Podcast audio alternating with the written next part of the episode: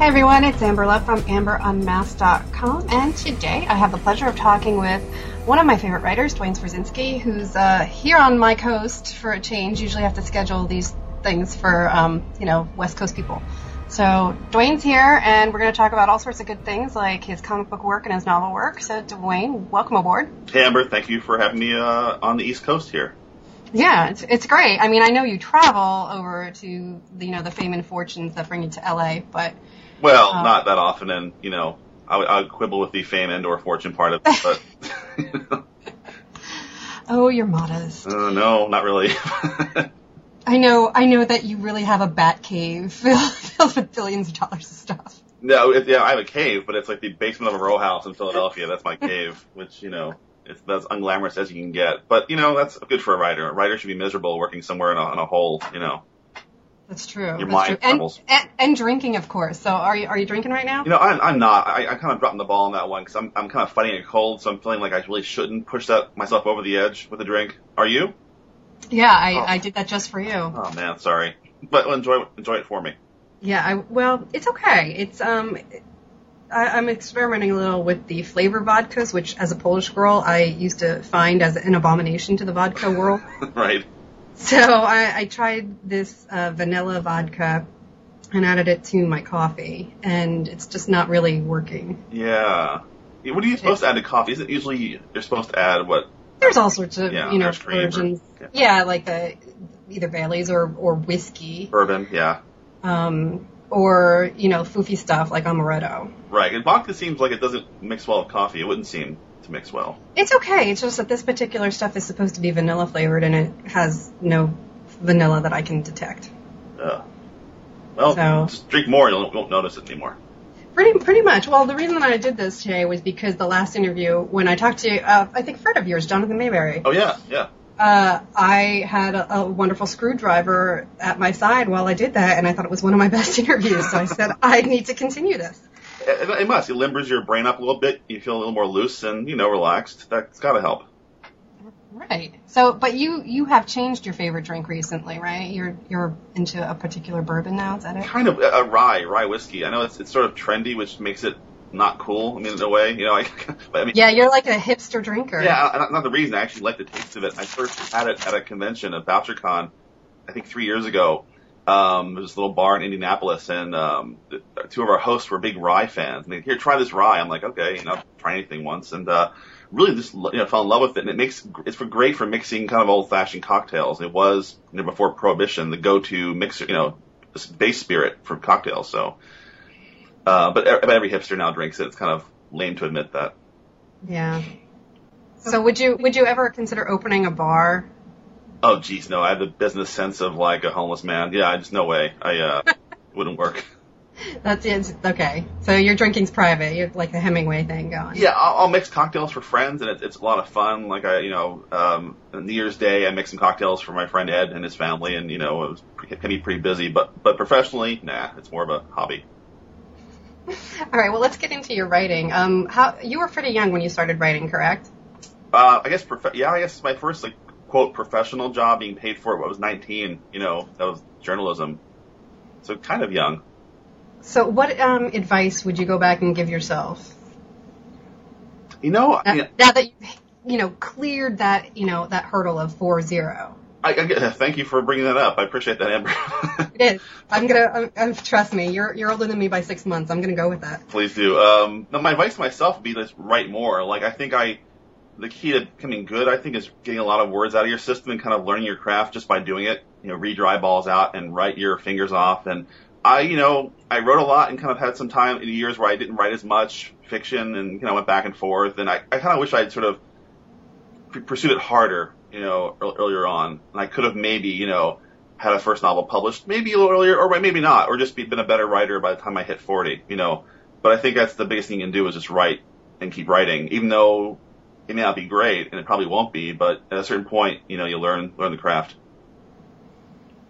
Awesome. So um, when it comes to your novels, um, well, is that how is that how you, um, let me... your evolution was? Did you go from journalism to novels or from journalism to comics? Actually, way back when I was, you know, a teenager, I wrote, you know, short stories, horror stories, you know, and that led me oddly to journalism.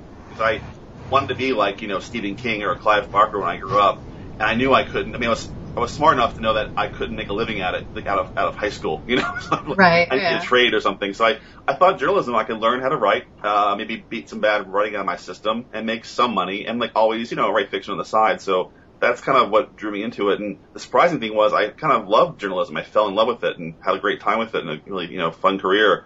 But fiction was always kind of that first love, and I was really happy to go back to it, you know, and or at least now I've been lucky enough to do it full time for four years with, you know, novels and comics and other odd things, and it's it's I'm, I'm truly lucky. I'm not sure how long it'll last, and you know, uh, these things you, you can't predict, but um, it's been great fun to be doing that full time. Did you have um, a full manuscript at all when you started to to find an agent? I did. It's funny. I, I was summer of ninety-eight. I um I started a lot of novels over the years. Like I, I got as far as maybe you know twenty pages or even fifty pages, and they kind of you know I lost interest or they fell apart. And uh, I, I swore over the summer of ninety-eight, just sit down every day, do a thousand words, and to get a book length thing done. You know, just right. finish something, even if it sucks. Just at least prove to yourself you can do a, you know a book length thing. And I did it, and at the end of it, it, it wasn't great, but it actually wasn't as bad as I thought it would be. And I worked on it, you know, a little bit more. And at the same time, I, I uh, was part of a listserv um, called Rare Avis. It's like mystery and hard-boiled fans talk back and forth. And one guy on there foolishly mentioned he was an agent, and I thought, that's the guy. So I you know, just emailed him out of the blue and said, hey, I work for this magazine. I have this book I wrote. Any chance you want to see any of it, you know, and being gracious, he said, yeah, sure, send me the, you know, a synopsis in the first couple, you know, pages, whatever, and I did, and we kind of hit it off, and he kind of saw that it wasn't, you know, horrible, you know, and it was, it was worth working with, and we worked on it for a year, that book, uh, a lot of great notes, and he kind of taught me a lot about, you know, what makes a novel work and, you know, what slows it down. So, yeah, I guess I had a book finished when I approached an agent, but what helped me there, to be honest, is I had a job, you know, working for a magazine, and I think that helped him in my agent's eyes, my, you know, this potential agent, in showing him I was like not just some guy from, you know, you know, out in the back alley somewhere. You know, right. I actually had a right. job writing professionally or, you know, or editing professionally. That, that gave me, I think, a little bit of an edge. But the book, you know, he liked the book genuinely. And it, later it was finally published as Secret Dead Men, you know, and that was my first book. And uh, but it took like five years to see the light of day. Well, that's the reason that I wanted to ask that in particular is because I find that when I attend panels, the agent question comes up so often by audience members, and the very first thing that the professional up on the panel will say is, well, do you have a book? Right. And the, the answer is no. And so it's like people seem to have this, I don't know, this anxiety over the agent process before they even have a finished product. Oh, yeah. They should have the anxiety over the writing process first, you know, finish something. Because uh, there's, I, I'm pretty sure there's very few agents who will take on, you know, a short story writer. There are always exceptions. There are really genius sure. short story writers, but for the most part, you know, they want to shop around a book, um, and you have to have it done. They, they won't like take a partial, you know, the potential. They really want to see the finished product. And how did you manage to deal with the, you know, did you have a rejection process? I mean, you had an editorial process, but you had an agent right away. You, you didn't have to like send out fifty submissions and get fifty rejections. Yeah, I was, I was lucky. It's funny. I, at the time, I, I didn't realize how lucky I was, but I, I sent, I kind of had my agent search was two people. Then the, my agent, who's still my agent now, David Hill Smith, and I actually sent my book somewhere else in a blind, like, you know, query, like, here, here's what I did, and heard nothing back, you know. But right. David took me on pretty fast, and I realized that's, you know, lucky. Usually you go through a lot of, you know, waiting, a lot of rejections in a lot of places. Um, what, what, The rejection came later. once, once we uh, put it in fighting shape and we sent it out into the world, in the publishing world, I think it was early, yeah, like March of two thousand, we kind of sent it out to a bunch of publishers. And there were a lot of kind of promising, like, near near misses, near hits. One editor kind of liked it but couldn't, like, get her bosses to sign off on it. And it was all that kind of death by three, you know, a few inches at a time kind of thing. Right. I was, you know, you, so, it's, you want so badly, and you're so excited, and it's like, and in the end, it just didn't work out. You know, we just couldn't sell it. It was cross-genre. Back in two thousand, that wasn't, you know, a, a thing uh, too much. And, you know, I put it aside. And I, I did some nonfiction books with my agent. But that was, the time was soul-crushing. You know, I was like, God, I, I suck. You know, this is horrible. But um, I guess I got confidence back years later. Just, you know, I, I refused to give up writing fiction. I just kept doing it. Um, so Would you get, would you still do it if nobody read it? If you didn't have a single sale, would you still do it? Absolutely. It's funny. I, right before I sold like my second book, The Wheelman, to Saint Martin's Press, kind of like my first, you know, real official deal, you know, with an advance and everything. Um, I kind of said out loud, like, even if I write twenty books and no one reads them and they're unpublished and they're in a trunk that my grandkids find someday, you know, that's fine. You know, I have to do it anyway. It's what I like doing. So, and the moment I said it out loud, it's almost as if like the fates heard me and said, "Okay, cut the kid a break. Let him, you know, let him try it." But yeah, um, so I mean, you have to write for yourself, and I think you have to do it for the fun of it, no matter what, because you, you you can control nothing in the in the publishing world except your own book. You can control that to the nth degree. Have you ever considered um, just taking on the self-publishing route, or have you, do you just see too much advantage or disadvantage? You know, parts are really appealing. I mean, the control, the control part, honestly, is appealing, and you know, potentially, you know, you could make more money than the traditional publishers cut. But I think, I mean, I personally, I don't think would ever do that because you have to be really wear a bunch of hats that I'm not good at. You know, marketing, design, you know, right. Editing yourself. I think you, everyone always needs an editor. Uh, so. Certain people who do it and do it well, I think, are, are really brilliant at wearing these, all these hats. I'm not one of those people. I'm just one of those guys who wants to, you know, focus on the story and have the professionals, you know, be part of a team to put out a book. Have you had any problems with um, the the discourse that seems to go on with Amazon sales? What in, what, in terms of what? Um, there's, um, I guess, there's different percentages. Some people are finding um, situations where ebook sales have to be exclusive to certain vendors. That sort of situation where if you have it on, for example, like I don't know, on Amazon, you're not allowed to put it on some other platform, like right. you know, the iPad, because it's got to be in the Kindle store. Have Have you had to see that, or is that just something that's outside your reach because of, you have a publisher? Exactly, and publisher deals those kind of things. The deals. I mean, for a, I think for a while there, I was really pissed off at Amazon a couple of years ago when they uh, at one point removed all Saint Martin's titles over a, you know a squabble. I mean, so one day I woke up and my books were gone from Amazon. I'm like, what? Mm-hmm. And it was out of my control, and it wasn't my fight, but it was, it was sort of you know that's one time I thought, what the hell is going on? There's a weird war going on, you know. And um, but for the most part, I'm kind of shielded from those sort of battles, um, but you know, big, you know, big, you know, publishing, you know, uh, troubles do hit home. I mean, Borders, they folded last year, and they sell a lot of my books, you know, and I it was a huge hit, you know, for me and my kind of stuff I write when they, they went down. Yeah, how many you do you like to um, usually go around and make bookshop appearances? I noticed you did, the, you know, the book tour last year, right? Um, you know. But do you have a preference between the big box stores and the indie stores? Because I, I notice you're, you're very strong with your indie pub, uh, retailers. Oh yeah, I almost always like prefer to go to an indie store. I mean, only because I've you know built relationships with people over the years there, and kind of know certain people, and it, it's just more fun. It's like hanging with friends you see once or twice, you know, once or a couple of years, and talk books and nerd out. Uh, versus you know the big box signings I've done are, are more me at the table giving bathroom directions. You know, to be honest, there. You know, sometimes you sell a book, but I I hate like selling my own stuff. I'm the worst at it. I can't talk. You know, I'm just not good at saying, "Hey, come over here. Let me chat you up." And there's some friends of mine who are so great at it. I'm not one of those people. And but I remember asking you one time about Comic-Con, and you said nobody wants to go, you know, see a writer at a table for. Yeah, for I agree. Yeah, I mean. You feel useless. I mean, all the artists are doing awesome stuff, you know, and it's like they come to you online and what can you do? I'm like, I can write you a panel description, you know. um, I do feel kind of useless. I mean, panels are, are one thing at cons. It's fun. You feel a little useful talking about, you know, a certain storyline or something. But, you know, for the, the hardcore con experience of having an artist do a, you know, sketch for you, you know, writers can't really do that. Right. So I feel very useless. So I usually go off dejected and go drink somewhere. Although I have to say I saw I saw Holly Black one time. And she was really great. I had, you know, my sketchbook that I, you know, I collect all these Comic-Con sketches in. Right. And I, you know, she took it and she wrote a riddle inside it for me and signed it. And I thought that was really clever. Oh, that's cool. Yeah. I'll steal so, that. That's good. So there. So do that. Or write down a drink recipe in somebody's book. There you go. Or a dirty limerick. I'll do that. Yes. There you go. And I want ten percent. Um, you got it. So let's talk about um, so a little bit about your Charlie Hardy series, because we've got um, two out already, and right. Point and Shoot is somewhere in the process. Right. So uh, Now, his character, Charlie's character, seems really transparent along the lines of, we know exactly what we're getting into when we read about his adventures. I mean, he's very Steve McQueen, Bruce Willis, you know, Stallone. He's all of these things in one. Right. The, the unkillable male action hero.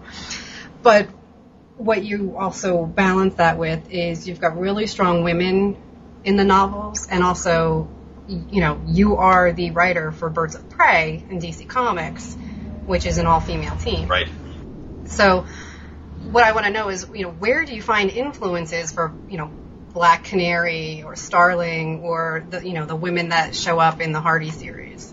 Well, actually, I, I, I tend to watch women. I'm kind of creepy that way. I'll just watch them and stalk them. And no, I'm kidding. Uh, no, I, I, I think, you know, I just, I mean, writers do sort of are guilty of, you know, uh, not stalking, but observing carefully, you know, and your your eyes are open, keep your ears open. It's the best way to learn about people and how they behave. And I, I, I've been lucky. I've had, you know, strong women in my life, I think, you know. Um, lately, my, my daughter, she's a strong personality. I mean, I kind of write Birds of Prey for her. So I kind of think, what, who, who would she, she want to read about? And what would she gravitate towards? And, you know, not have these heroes be, you know, over-sexed up, you know, uh, bath cases. More, you know, genuine, you know, women with real problems and real and humor and all the, the whole full spectrum of, you know, of concerns and emotions and, and friendship and things. So I kind of keep her in mind, you know. Um, the novels, not so much. She's not allowed to read those until she's, like, my age, forty or fifty even. but, but, yeah, I don't know. It, it's, it's, um, I don't, like, I don't, I never kind of stop myself and think, oh, boy, I'm, I'm reading a, a woman now. I better tread carefully. I just, it's a character. The character, you know, comes to life in different ways. Um, and I, I like writing strong female characters, you know. Um, often the fe- you know, female characters in my books are more talented and stronger and, you know, and, and, and sharper than the, the guys. The guys are kind of screw-ups. I always felt that way, that um, uh, particular writers from the Joss Whedon creations, because they've been television, film, and right. comics, um, I always felt that Brian K. Vaughan did a great job with female characters. Oh, yeah. And, and Matt Wagner. Matt Wagner, to me, is, is one of the greatest. Um, who do you, do you ever look towards somebody and specifically say, you know, I really like the way this person handles character development and... Oh, sure, yeah. I mean, actually, one that comes to mind is Greg Rucka. You know, he, he has great um, characters, especially female characters. He's kind of a, you know, a role model. Um, with superhero books, too, especially. You know, I've been reading his stuff since his... Uh, Batman stuff from, I guess, now twelve years ago. You know, he kind of first started doing uh, Detective Comics and uh, other things. You know, he's a role model. Um, you know, guys like, you know, Warren Ellis, um, Mark Miller. Just, you know, just how, you know, you always look to those who come before you to sort of, you know, see how they handle certain characters. And characters are key. You know, they really are. A lot of this, you know, plot grows from character in my stuff. I mean, I always think about, you know, who someone is, and what's the worst possible thing that could happen to them, and how will they handle it? You know, kind of like a testing thing, if that makes any sense. Like for Charlie, you know, for Charlie, he's like, he's, you know, a burnout house sitter who drinks too much.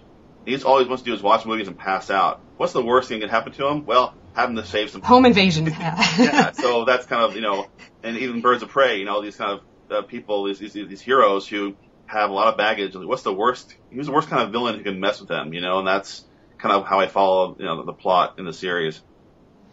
Continuous through the Hardy series is, um, you have your your supervillains come really from an agency, from the Accident people, but primarily Charlie's nemesis is this female character that you named Man, M A N N. Right. So, uh, you know, it's like not only do you have a play on words, but you have this female who does every every single thing possible to destroy who he is. And why, I mean, like, sh- sh- in the most creative and inventive ways possible.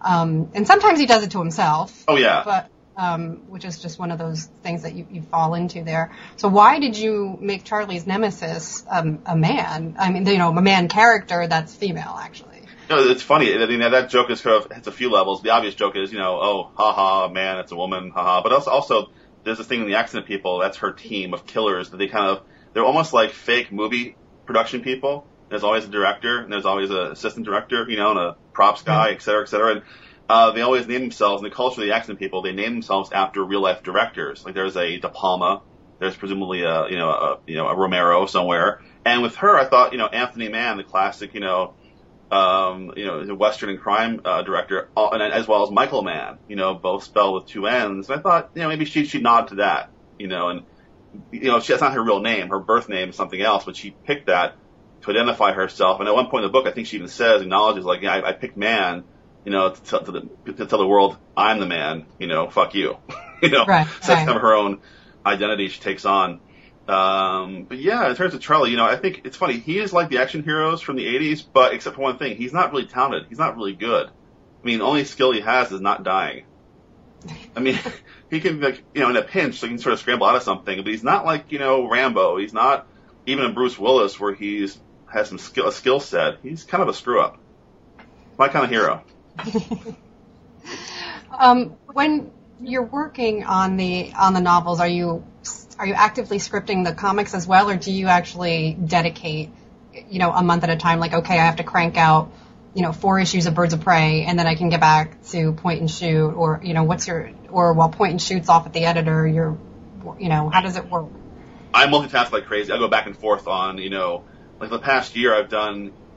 It was a nine-month period with three books in a row, but I was also doing comics at the same time, and it's almost like uh, going back and forth between a marathon run and a few sprints, you know, here and there. And you know, comics have their own set of deadlines, and there's script deadlines and you know, proofing deadlines. But my goal every day is, I think, to write, and this is my what I shoot for, and I sometimes exceed it, sometimes don't, you know, fail miserably. But if I do like a thousand words of you know, fiction, prose, and like five script pages, I'm happy. I'm a happy guy. I'm like, wow, okay, I did both. I divide my day up into sections, you know. Um, and sometimes, though, I have to push aside the fiction and just crank on a, on a script because it's due. And sometimes on the tail end of a book, I'll push aside some comics as long as I can to focus on fiction. But for the most part, going back and forth all the time. Um, how do you handle writer's block? I mean, it happens to everybody, doesn't it? My, yeah, it does. I, yeah, to varying degrees. I, my favorite uh, story was Mickey Spillane. People asked him how he avoided writer's block, and he says he looks at his bills, you know, and that, that inspires. I gotta get this done. And that's kind of true, but I'll, you know, I, I think I, having a, for me having a word count I want to hit helps, because I think as long as those thousand words appear on the screen somehow, you can always go back and fix them. You know, you don't have to worry about them being a thousand golden words. So that helps me through. It's, it's a relief. You know, I have to put a thousand words on the screen. That's okay. They don't have to be good. It just hit my goal, and I can always go back and fix it. Um, but yeah, sometimes you know, I think sometimes also your your brain's not into it, and I've learned to give myself permission to sort of take some mental downtime. And if I do that and come back to it, it goes much faster. Do you ever? Do you actually have time between projects, or is yeah, it just overlapping? Uh, it doesn't feel feel like that, but sometimes I do. You know, I have you know. Some breathers. More, my, my breaks are more, more like, okay, I think, okay, I have a few hours. I can sort of just not think about work for a while and do something else, or, you know, weekend stuff with the kids. And uh, I try and, you know, do more of that as for breathing room. Whereas for a while there, I was guilty of rolling from one thing to the next, and it's one big blur of work. And that's not good for anybody. So what kind of stuff do you do when you're in between? Uh, you know, I hunt and stalk people to kill on the street. I pick a person at random, and I'll follow them and... Particularly women. Right. You know, or, or children, you know, okay. uh, sometimes. But if not that, I'm a, you know, I, I'm a big movie guy. I love watching movies. I read, you know, it's just boring. Um, and when it's warm out, my biggest, you know, th- this is lame, but my biggest thrill is I like to grill. I like burning meat on a grill. I know to a vegetarian like yourself, that sounds abhorrent, but that's kind of what I do. That's okay. I'd, I'd let you burn some veggies on the grill for me. Throw, throw a corn on the cob for me. I can grill some meat asparagus for you. I just, yeah, but I do like awesome. the, the whole process, because it's so unlike writing. It's like you're tending a fire, you're sort of thinking about cooking meat, and it's just, you know, a nice way to unplug from words. I have, I have a grammar question. I don't know if this is really grammar, but it's more of just sentence structure question. I... was thrilled to hear Joe Lansdale confirm something for me that one of my former journalism professors had said, which was, right. For the most part, the word said is all you need in dialogue, that you don't need to get foofy and, you know, add too many adverbs or change it to, you know, yeah. reply, replied and rebutted. And, you know, I mean, said is enough. You know, how do you find that you you sway on that. Totally agree. I think "said" is like an invisible word, and in a good way. It's just sort of like like in quotation marks. You know, there's there to tell the reader who's saying what. A- adding to it, I mean, I think there's always exceptions, but for the most part, all you need is "said." You know, because uh, like what you know, I think it was either Lansdale or maybe even I think Stephen King in his book on writing said, you know, the actual dialogue should carry that you know that adverb, not the adverb. You know, if right. you're instead of saying you know I'm going to kill you, he said menacingly. Make the quote itself, the dialogue, menacing. You know, I'm going to rip your skull off and you know eat your eyeballs. That's pretty menacing. You know, really have he said menacingly? You can just that, that carries. You know, so that's great advice. And going further, you know, going back to the postman always rings twice. James Cain, he even caught all the "said"s. Like they're they're they're gone. You don't see a, you know hardly any, any of them, and it still works. People know who's saying what, and it's all focused on the dialogue, and it's brilliant. So I, I'm I'm totally on in uh, Joe Lansdale's camp there. Now let's talk about environment. When you are working with, um, for example, with Birds of Prey, mm-hmm. D C Universe has a lot of fictional cities. And then in your novels, you know, you're fine with basing things in Los Angeles and in Philadelphia. So when do you, you know, opt for one or the other? And, and what's the decision making there? Good question. Um, because place is a big deal to me. I, I opt for real places all the time unless I have to and go to a made-up city. Like if I and Gotham, I have to, you know, Gotham's a made-up city. I have to set things there. That's fine. You know, I feel like I've I have a beat on Gotham. For the most part, I don't write about a city unless I've actually been there. You know, or at least know enough about it to it, it feels real to me. Then, um, as a brilliant crime writer, Ed McBain sets this great police uh, series called The eighty-seventh Precinct in a fictional New York City. And while I love the writer and love, you know, what he does, I can't read them because to me, I'm always thinking, oh, it's a fake New York City. And I'm trying to translate, you know, the fake neighborhoods and it just drives me crazy.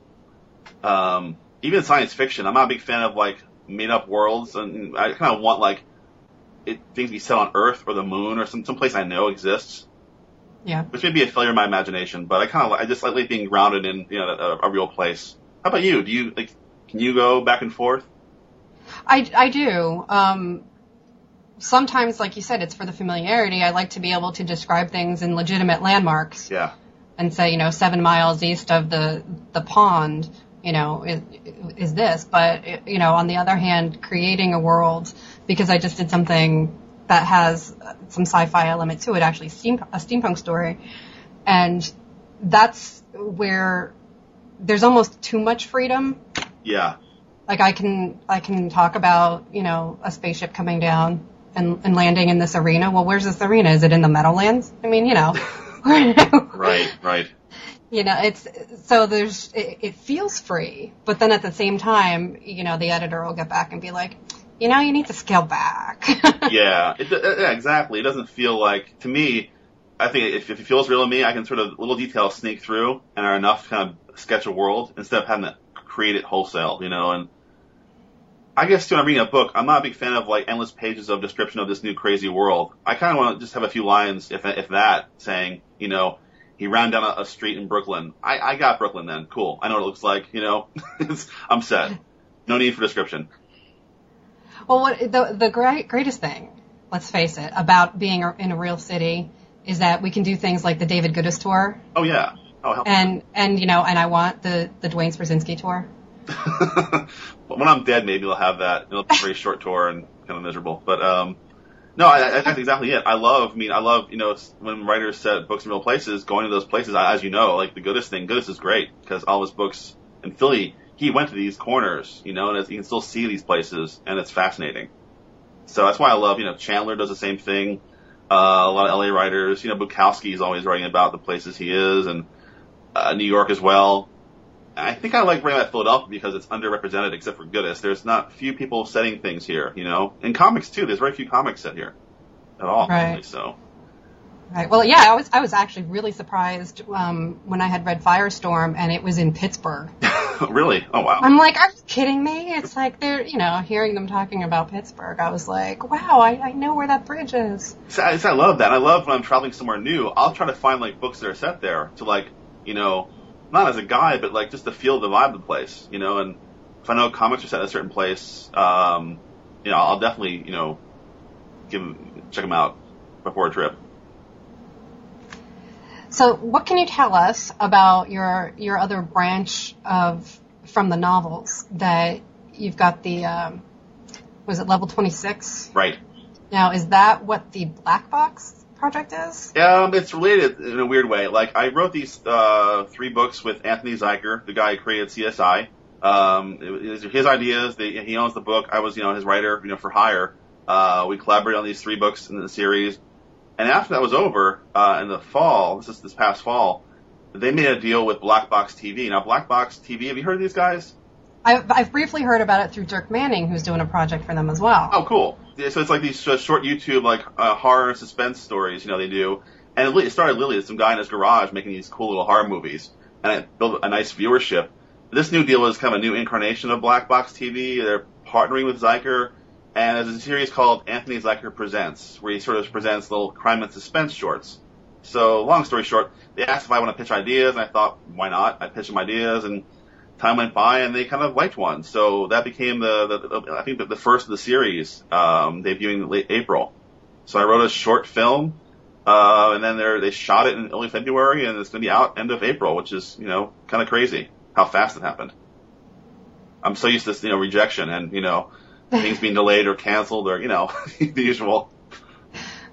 But, yeah, speaking of how long the process is, what's going on with, you know, w- when your book, like The Blonde, is optioned? I mean, is it going to be seven, eight years from now we might see it? Uh, I'm hopeful it's sooner than that because it's, it, it feels like a long time, but I've learned how long the process takes. It's either, like, a movie, a, a book is optioned, and bam, it's out, like Hunger Games, because there's a huge audience. It's, like, got momentum, you know, and let's just do it. Twilight, same thing.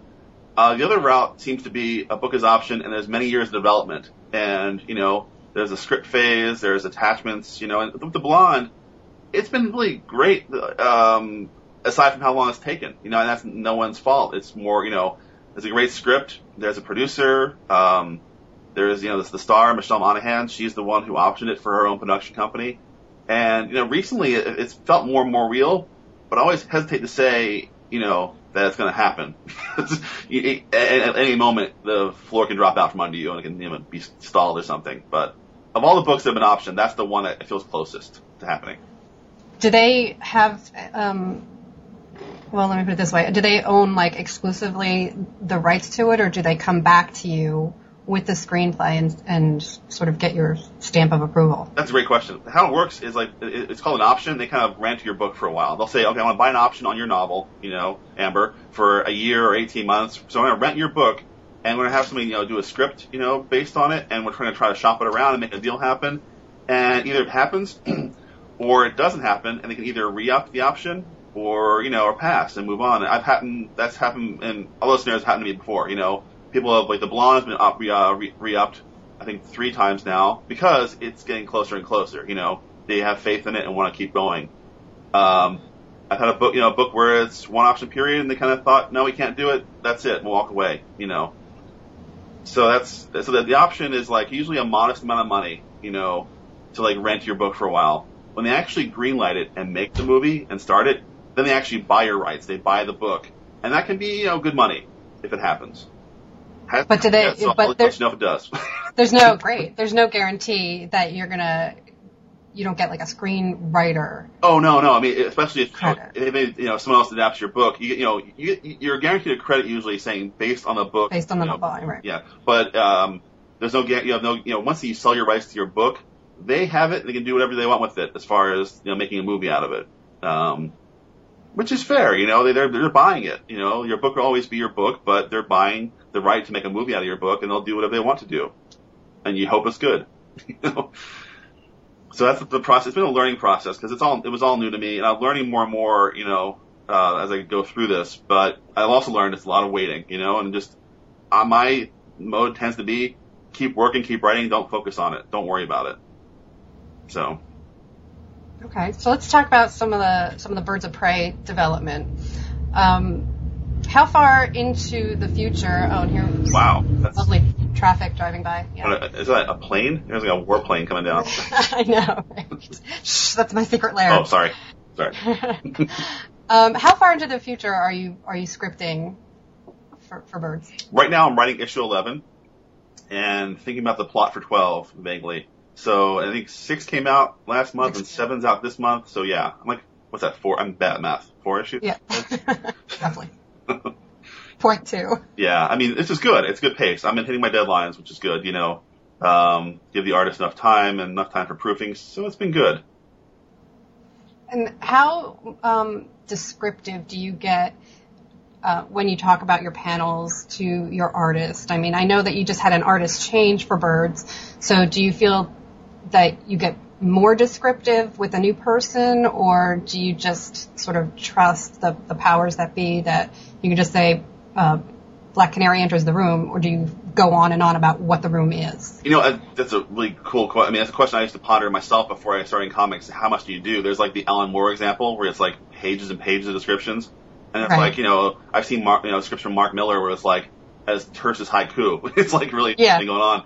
Um, I try to balance it where I kind of, to me, I want to describe it enough if it's important to the story, you know, because the artist is having fun too. It's it's it's their their story as well, and I don't want to, you know, tell them how to, what camera shots to set up or how they should, you know, look, or except for if it's important to the story, you know. That's when I think that's, that's sort of my turf, to tell them enough to make the story make sense, and they're free to bring up, you know, and, and add to it whatever they want to add to it. And after a while, I think with new artists, you get into a rhythm. Like, you know, Jesus, Saiz, and I for Birds were in a nice rhythm after a while. Um, actually, pretty quickly, we fell into a rhythm. And I, I guess, gave him enough what he needed. And he would astound me with how he sort of would pick up the, fa- the right facial expression, you know, for a character. Where, well, it was it was a great, the first thing I noticed. Yeah, and, and I'm not overly descriptive. I just kind of, you know, I, a little nudge like, you know, Starling looks looks angry, or Canary looks sort of confused. I mean, little things, and he just makes them so expressive, and it, it just fits so well that that's a great marriage, you know, you know, a team working like that. Um, but yeah, I try not to go overboard because I don't want to like step on a, an artist's fun or their their their their part of the storytelling. Did he come up with the costume redesigns, Jesus? Yeah, like, I think it was a whole process where they were re- redesigning all the characters, and he um, that was him, I think. I'm pretty, you know, I think Jim Lee obviously had, you know, input and feedback, and maybe he had some examples he, sh- you know, shot back and forth, but it was largely driven by Jesus. How did um, the evolution of Poison Ivy come into play? Because, first of all, she wasn't, she's not a bird-themed, you know, character, neither is Katana, right. but, um, you know, but she's obviously nature-based, and this version of her has this very organic, um, just growth. I don't know how to, how else to describe it, but like her body literally comes to life as opposed to her controlling plants. She yeah. becomes the plants. That's actually a plot element. You're going to see more of that. I mean, it's, it's on purpose. In the very beginning, I kind of want to give her something different. And, um, she's kind of wearing this sort of biosuit she has, and it hasn't explained yet where she got it or what, how it developed. And, uh, that's actually the arc that's coming up, I guess, issues ten and eleven especially get into that, uh, more Ivy stuff, kind of why she joined the team, uh, her agenda is revealed a little more, but I'm glad you noticed that. Yeah, it's kind of a, I mean, she's the most powerful of the birds, I think, because she has Absolutely. this cool, you know, um, suit that works in tandem with her powers. Uh, but yeah, I can't really say too much about it, you know, without ruining story, but good eye. Well, yeah, the, obviously the costumes were something that I noticed right away. Yes. I mean, at first I was, I saw, you know, some of the first images of Black Canary, and I was like, it looks like she's wearing a scuba suit with fishnets. And then as the book actually came out and hit shelves, yeah, from panel to panel, things changed, uh, you know, a slight bit here and there. Now it, it seems like they've set on the design.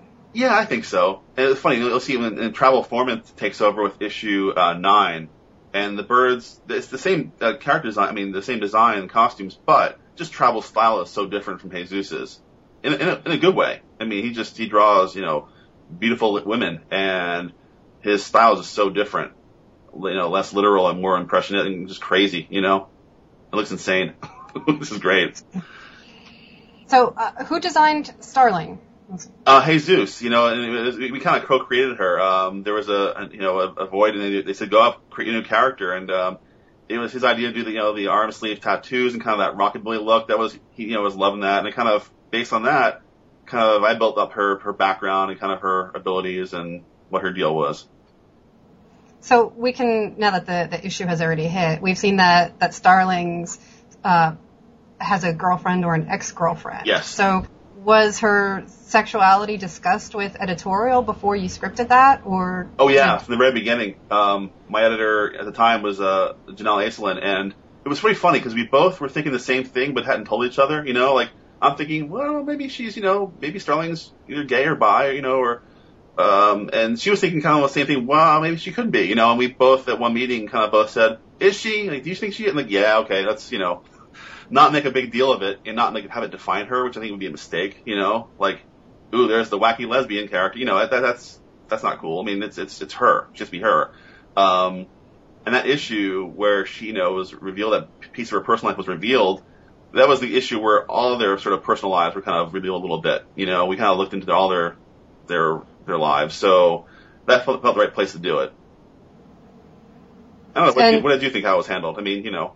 I thought it was handled gently. I thought it was, I thought it was nice to keep their, basically, yes, they're, they're a team. And when you work, it, like in any kind of work environment situation where you're not just alone, yeah, um, you do, you know, get to know each other's personal lives. But I thought in that issue, what, you know, what you had done was basically establish, you know, look, this, their private lives are not part of their team. Yeah. You know, it's like, you know, they'll be able to discuss it. I mean, Katana's off her rocker, so I think she's pretty openly discussed her, her yeah. marriage, um, if you want to call it that. And, um, you know, but that's one of those things where I've worked in every, seemingly every environment I think possible, because I've been in warehouses, I've been in cubicles, you know, and I've sat at a desk all alone. Right. You know, but, you know, there's... there's the camaraderie of, I have to trust this person with my life. So, you know, yeah, it, yeah. they need, they, they need to, you know, they need to understand me. Exactly. Um, yeah.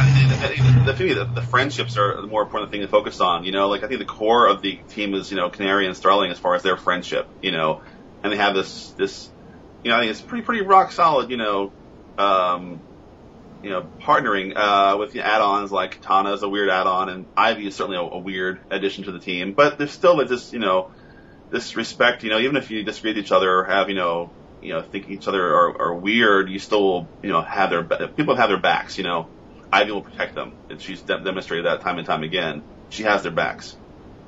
Um, and Batgirl, oddly enough, is like to me the the oddball still in the group. You know, she's sort of half in, half out. You know, I think she's there out of duty and friendship with, with Canary, but you know, she's not. But she sort of made it clear in like issue one that she was not interested in being on their team, and then she came in. Yeah, I think because she saw that you know Canary needed her, you know, needed that, that you know some help, um, which is true. And you know, you see that it's it's very you know tenuous, and that, that was all to me by design because it was, you know, for so many for so long, Birds was about Oracle as the center, you know, Canary and Huntress, and it's that's kind of you know with Oracle in the middle. We just totally changed that, you know. Oracle is no more, and, and Batgirl had her own book, and I kind of felt like Canary had to be the, the now the new nucleus of this team, you know.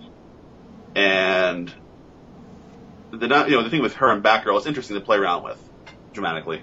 Well, it just seems like there's you know there it's approaching a line where we don't want it to be a second Batgirl book. Right. Which is what happens a lot with Batman was, you know, it was the same situation. He was forever saying, no, I will not join your Justice League. Yeah. But yet he would be in every episode. Right. Yeah, it won't, it won't be that. You'll see. There's, there's things are, are, are changing and, you know, evolving, but um, I can't say too much without ruining it. Um, but yeah, I, don't, I mean, I don't have the tease last for like, you know, forty issues. No, I'm not going to join your damn team. Here I am. Blah, blah, blah. You know, that's not, that's not my, my purpose, you know, with that. Um, But it's interesting. She's a neat link to the Bat world. Um, you'll see in issue nine, which is the crossover. The whole uh, Bat books have the, the, the, the Talon crossover, you know, the Court of Owls thing. And you'll see the first meeting between um, you know Batman and the Birds, which is funny, I think. That should be good. Those dino- what, dino- what about? Is there gonna? Can you tell us if Nightwing is, in, even existing? Like what's going on? Um, in terms of Birds. Yeah, or Gotham, because I'm I got really confused with the relaunch. Oh, who, I mean, who even exists? Not, not in terms of, of Birds now. I mean, it's not that's not you know. Although I'm you know buddies with the writer Kyle Higgins, who writes Nightwing, and we've been you know trying to push for a crossover at some point or a, you know intersecting of storylines, but not yet. Because at least he seems bird-themed. So. That's true. Yeah, that's right. It, it did bug me for a little while. Like the, the team of characters, like there's only like one bird here right now. I like all these birds, but you know, Starling was, you know, there's another bird, and Ivy not at all, and Katana is definitely not a bird themed. You know, uh, yeah. Well, she's cuckoo, so there you go. All right, there you go. That's great. I'm gonna use that from now on. There you go. I just want ten percent. That's all, ten percent. Sure. So now your other comic announcement was about Godzilla and an infestation with I D W. Right. So are you go- I mean, can we can we have a crossover then? Can Godzilla meet Gotham and stamp on it or something? I do wonder how what would happen, birds versus Godzilla, you know? Um, I wonder who would, who would best. I, don't, I think it'd be a draw, you know? It, yeah, they he, they could just chase him back into the bay. Yeah, there'd be no definitive victories. They'd somehow trick him into the uh, into something or an open volcano or whatever, um, right. Block of ice. No, it's it's funny. Godzilla is, is worlds different from Birds, you know, or other comics I've done. This is kind of different, um, except for one thing. It's you'll see it's a, it's kind of a team book in a weird way. Not team team, you know. Like a, um, it's a group of characters who kind of get together and decide to take down giant monsters. That's sort of the, the you know, high concept, in quotes. Are, are these American-based? Uh, all over. All over. All stripes of people. Um, I mean, it's, uh, you'll see, it's, you know, there's one central figure who is, you know, the, the typical badass action hero guy, but there's something different about him. Uh, and who he gathers on his team is kind of, I think, a little different from what we've seen in Godzilla movies or comics before. But we shall see. It's been fun, though, because I love horror and I love giant monsters, and it's just badass. So that's like your, you know, your little boy Duane's dream come true. Yeah, because I don't know. Did you grow up watching the like, Godzilla? Yeah, I was scared. I was scared to death. I would, they would, they would be on, and I would literally be in the next room peeking around the door jamb to watch it because they scared me. I'd be afraid sometimes, but I'd also like, you know, pretend I was Godzilla and, and flip my brother over the couch, you know, to destroy him because we were both giant monsters, you know, and that I love that stuff. Um, Well, we had the Godzilla, the it was like two feet tall or something like that, and it was really hard plastic, and um, would shoot his fist. Oh, that's right. That's cool. And that thing, I can't believe I still have both eyes. Wow. Um, yeah, I mean, it was great when toys could be dangerous. Um, you know, because that, that fist like was just such a great projectile. Oh, that's, that's awesome. I remember that. I didn't have that, but I remember that. I think friends of mine must have had that, that figure. That's cool. But yes, that's to me, to me is our generation, you know, that kind of the seventies were a weird wasteland. The U H F stations had so much bizarre yeah. stuff, you know. I wanted to be the Bionic Man. I wanted to be Ultraman. I wanted to, you know, be Godzilla or fight Godzilla. Um, all this stuff that was, you know, this, you know, I'm sure for both of us, it's just in, in, yeah, in the background in our, in our heads. So that's the fun of it. That's cool. That's cool. So what, um, what last thoughts do you have for us? Anything that you need to... You know, confess, like, get off my chest. Uh, yeah, I mean, where are the bodies? Did you, you know, what's your real name? Uh, well, real, real, real name is uh is actually no, I can't tell you here. Oh, you'll find out soon enough.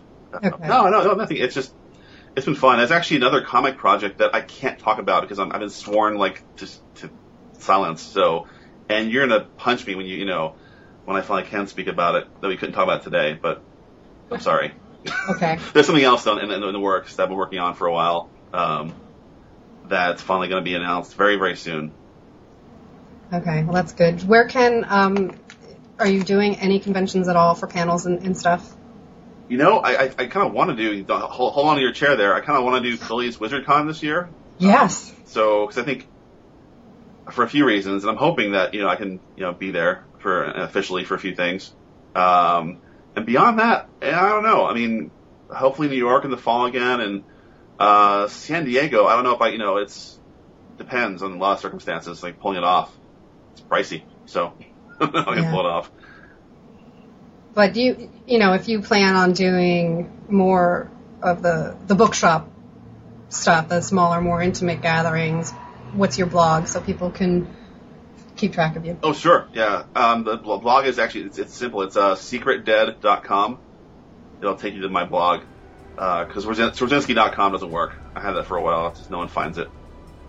It's too hard. It's just too difficult. Yeah, it's ridiculous. And, of course, you're on the Twitter. I'm on the Twitter as uh, just Swierzy, uh because my full name wouldn't fit. No, I'm kidding. It's just, it's just easier. It's um, my last name stops after the Y. Okay. So. All right. Yeah, nothing. I, you know, wish I'd been drinking. I would have been more lively, I guess. Or how do you know more obnoxious things to say? First. Oh well, then we'll just do part two. We'll go to it. the dr- part two, the drunken episode. That sounds yeah. Good. It'll just be all outtakes. Excellent. Okay, Duane, thanks for, for joining me today, and we will definitely keep in touch and, and whatnot and, and figure out what you're up to when. Thank you, Miz Amber, and thank you for having me on your, your show.